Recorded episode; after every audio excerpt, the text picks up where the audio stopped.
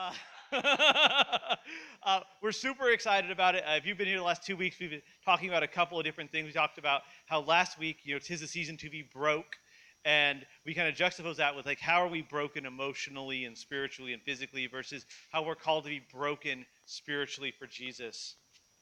This week, we're going to be doing something a little bit different, and a couple of people like, hey, Pastor Eric, the last two weeks they've been like really deep.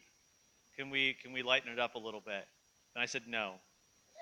No. Uh, this week is going to be Tis the Season to Be Loving. That's pretty okay.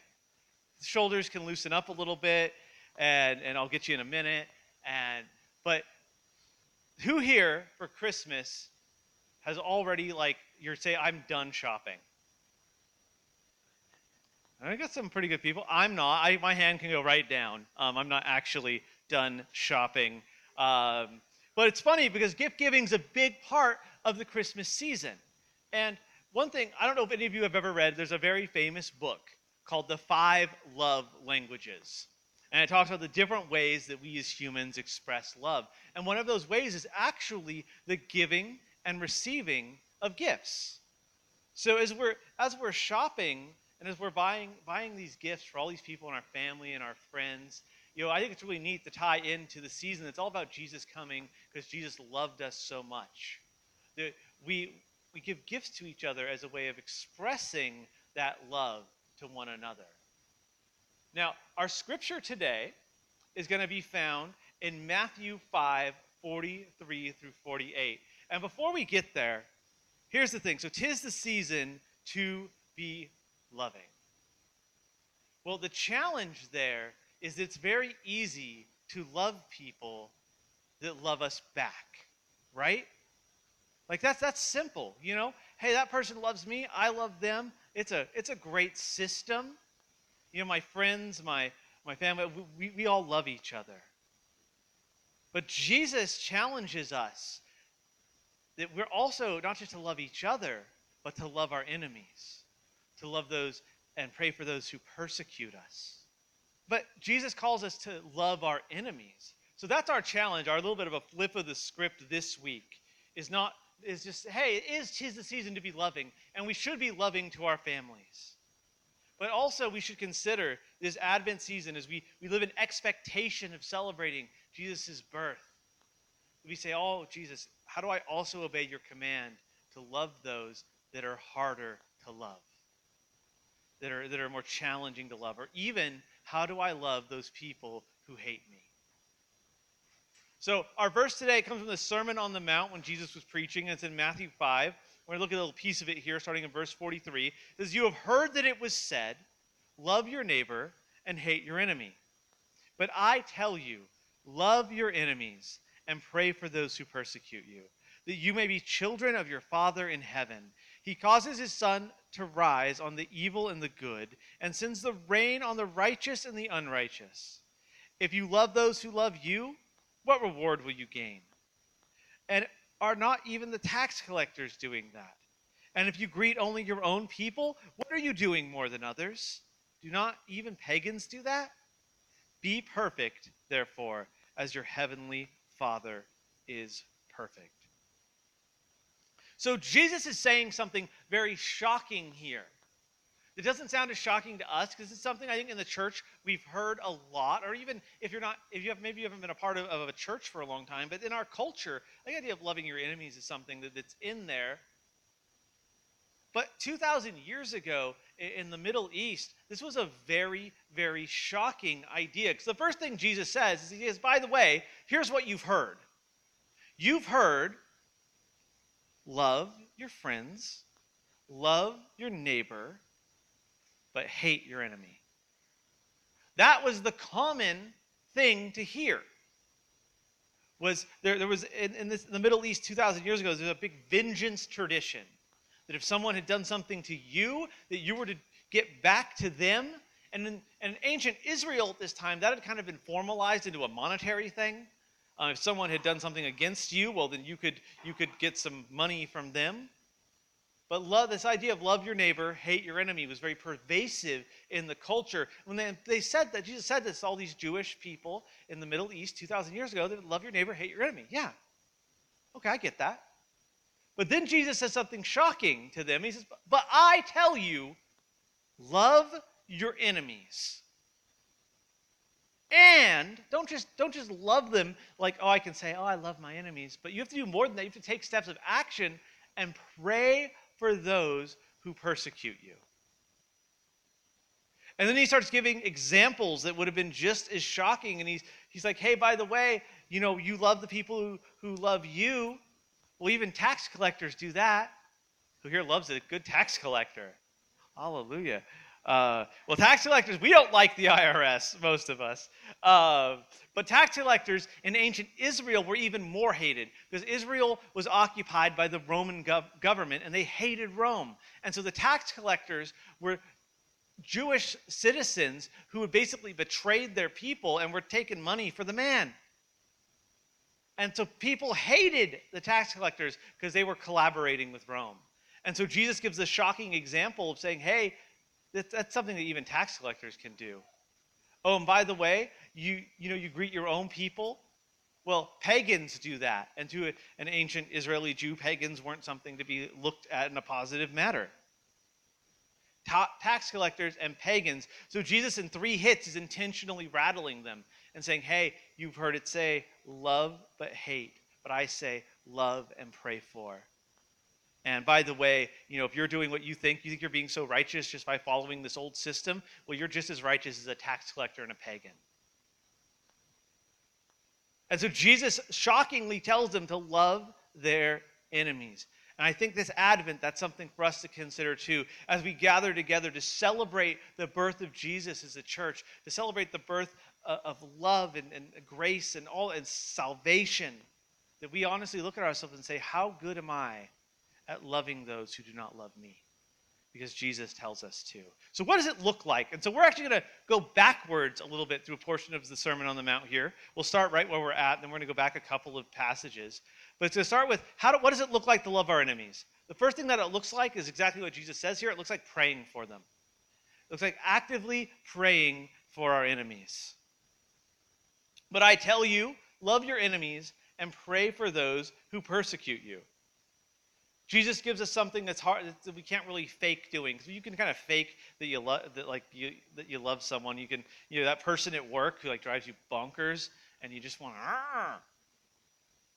You can smile because it's work and you go, oh, yeah, uh huh, uh huh, yeah, you're good for you, moron.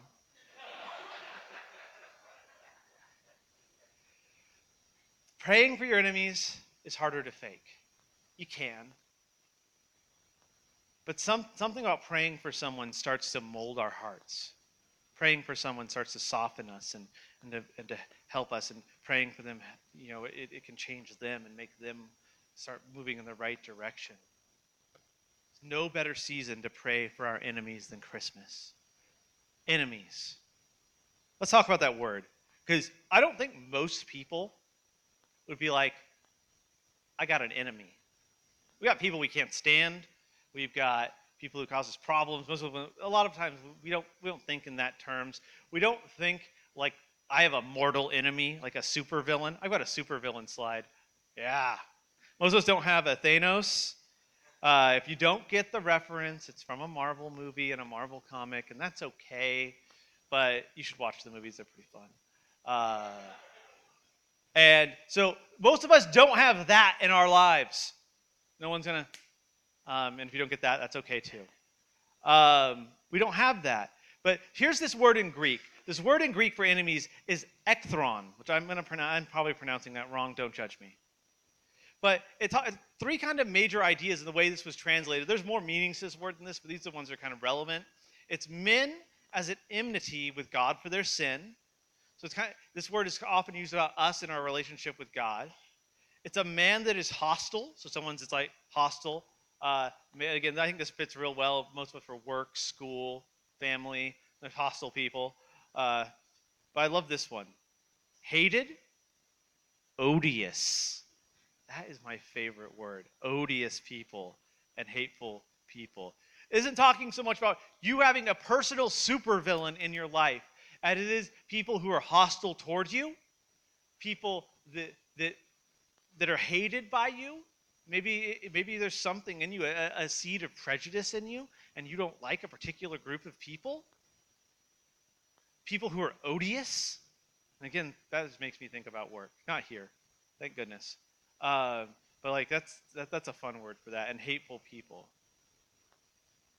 And so these type of people in our lives, Jesus challenges us: pray for them. Pray for them. Pray for them. Pray for them.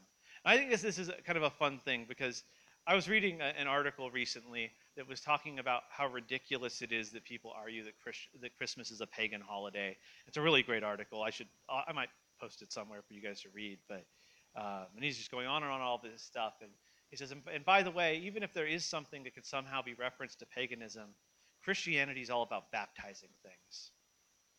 We take things and we put them under the water, we pull them back out, we make them Christian. Just like we make people Christians and we baptize them and we say dead to sin, life in Christ, we, we throughout 2,000 years of history, we've been like, hmm, let's make that Christian. We like that. Let's make that Christian. And I think we pray for our enemies, in some ways, in, in, a, spiritual sense, it made me think about this. It's almost like we're, saying, you know what, this person, they might be opposed to me, they might be opposed to Jesus, but in my prayers, I'm going to baptize them. I'm going to pray that they would go in and come out followers of Jesus and people who love Jesus and redeemed. So I would challenge us that what does it look like to love our enemies? We want to, the word baptize means to immerse, by the way. You may have heard that from me before. So let's immerse our enemies in prayer, that they would come up redeemed and our, and our friends and people who, who are on the mission of Jesus with us. Loving our enemies looks like praying for them. Now we're going to go a little further back. This is the passage before Jesus t- talks about all this. He says this, But I tell you, do not resist an evil person.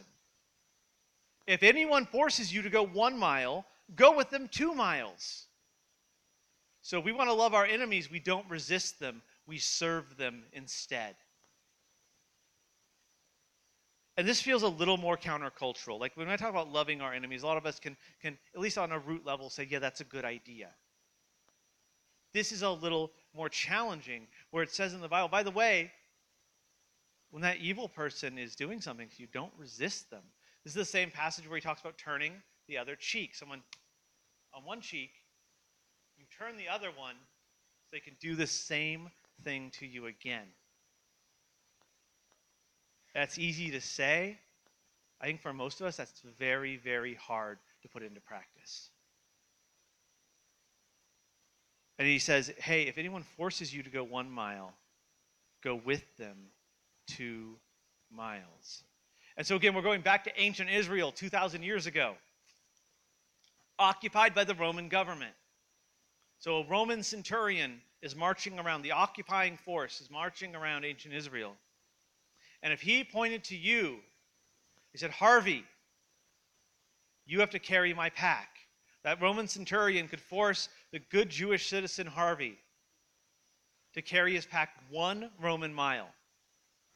And the Jewish people at the time, this is one of those little quirks of being occupied that they hated. There's all sorts of stuff about how much people hated this rule. And Jesus says, by the way, if that centurion who you hate who represents an occupying government who's repressing you, the everything that personifies evil to you, if he says, carry my pack one mile, carry it two. Your enemy forces you to do this, you say, I'm not forced to do anything. In fact, I'm going to serve you, and I'm going to go above and beyond what I have to do. Jesus advocates going the extra mile to people who we consider our enemies. We are called, when given and served evil, to respond with good. And that's all about the kind of Messiah Jesus is, right? Because what they were expecting from a Messiah 2,000 years ago was that Jesus would come and that he would be the king in the Davidic line who would throw out Rome and restore Israel to being governed by Israel. And Rome would be gone and the Messiah would be king. And instead, Jesus turns it around because he's turning around the type of Messiah they should expect. And he's saying, this is different than what you think it is. Serve those who oppress you, because ultimately, Jesus would go to the cross. He would be oppressed to the point of death so that he could serve all of us by paying for our sins to give us eternal life. And of course, we think we're being oppressed in weird things. Sometimes we think we're oppressed, especially on Christmas, when a disposable coffee cup is the wrong color, or the art isn't right, or whatever non controversy there is around Christmas for this particular year. But it's funny to think, you think back over these years, how do Christians respond in America when we think we're being oppressed? We think we're being persecuted. Do we respond by turning the other cheek? Do we respond by carrying an extra mile? Or do we say that I'm going to love my neighbor and I'm going to hate my enemy? Jesus calls us to serve people who oppose us, to love them. Honestly, as we go into Christmas year, we, we should really consider how do I do that on a day to day basis? How else do we be loving to our enemies? I think, and we're good, we're going back. We're going back another section in the passage to what Jesus was preaching on. I think it's let our yes be yes and our no be no. And so Jesus said, all you need to say, he's talking about oaths here, when you're swearing an oath. He says, all you need to say is simply yes or no. Anything beyond this comes from the evil one. Because in this time, if you were swearing an oath, usually you would, you would say, I'm going to I'm going to swear an oath to you in the Lord's name. And he's saying, don't do that. Instead, just have integrity. If you're, if you're in a dealing, you don't need to swear by the Lord's name. You just say yes, say no. And what you say, do that. Right? So, what does this have to do with loving your enemies? And if you think it's a stretch, it's okay. But I think that this is a great way to deal with people who are odious, to deal with people who are hateful, to deal with people who, who oppose us. Ever promise something to that person who drives you crazy, who, who, who opposes you, especially in a work situation, just to get them off your back? This person you don't really like and they're, they're just bothering you and they're driving you crazy and you're like okay fine I'll, I'll do that sure. And you're just saying it to make them happy? And then you go ahead and do whatever you want? I think in keeping in the context of this whole passage of scripture a great way to love our enemies is when we interact with them have integrity. Be people of integrity that even even if that person drives us crazy or they hate us or whatever it is we with them let our yes be yes and our no be no. In fact, we have a core value about this as a church. One of our core values is honesty. As a church, we believe in radical truth telling with grace.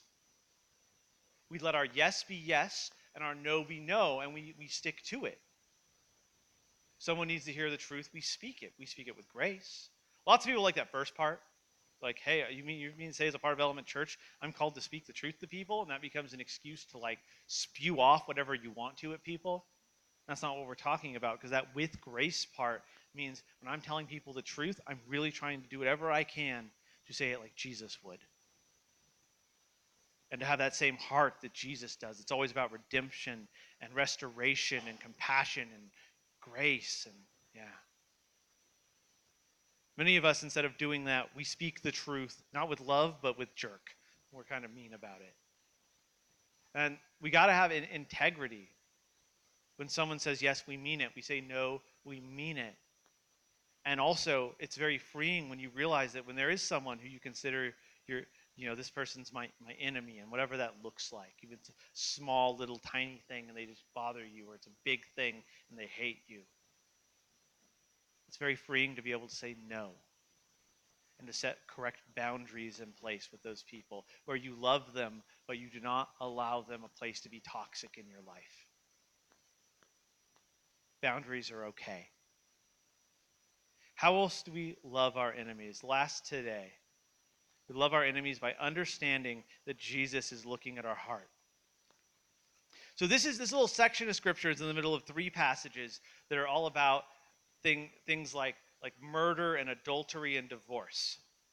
And Jesus again is taking things that are in the law and he's kind of turning them on their heads. But I think that this kind of summarizes a lot of his thinking here. And it says, You've heard it said, you've heard it that it was said to the people long ago, You shall not murder, and anyone who murders will be subject to judgment. But I tell you that anyone who is angry with a brother or sister will be subject to judgment. And the Sermon on the Mount, uh, this, this sermon that, that Jesus preaches that you see in the beginning of the Gospel of Matthew, is just layers on layers of truth. And we could keep going back and further back and tying all these things together, but we all want to go to lunch at some point.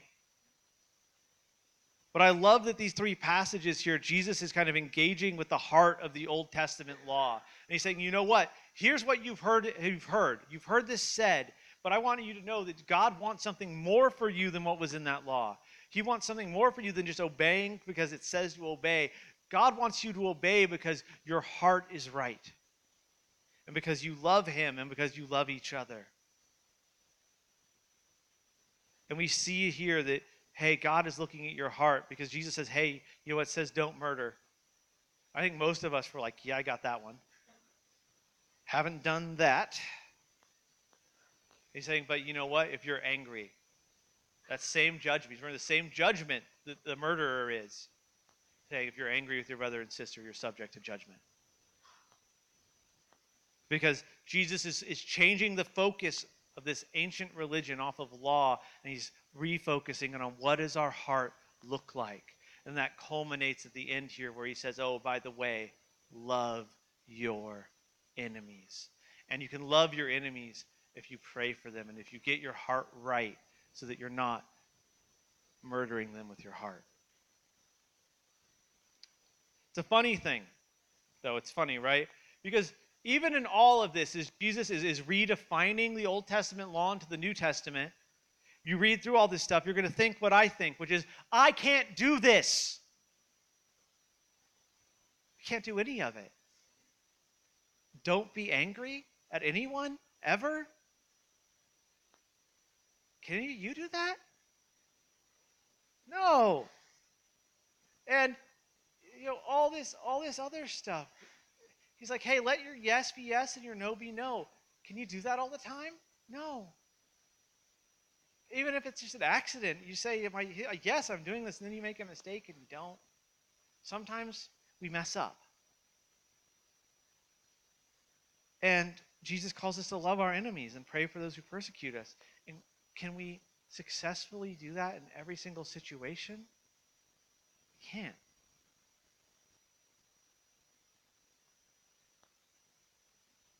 That's why Jesus came, because we can't.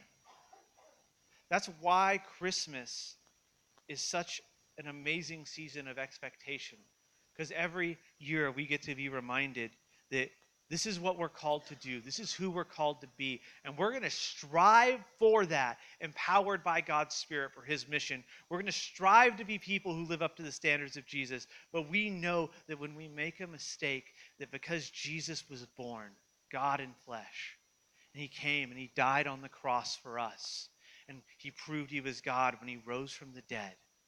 Because of all of that, we have grace sufficient for when we can't get it right ourselves. Not an excuse not to strive for it, but to know that even when we can't do all this perfectly, that Jesus still loves us.